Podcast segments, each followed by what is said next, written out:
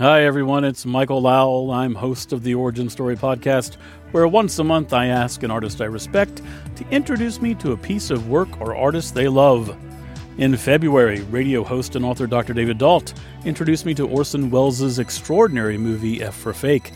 Last month, author and professor Jonna Kotler and I talked about Emily Wilson's translation of Homer's The Odyssey. And this month, author and editor Shane Hawk introduces me. Well, I'll let him tell you. Hey, Michael, this is Shane Hawk, author of Anoka and co editor of Never Whistle at Night. I've got a movie I think you'll love, or at least I do.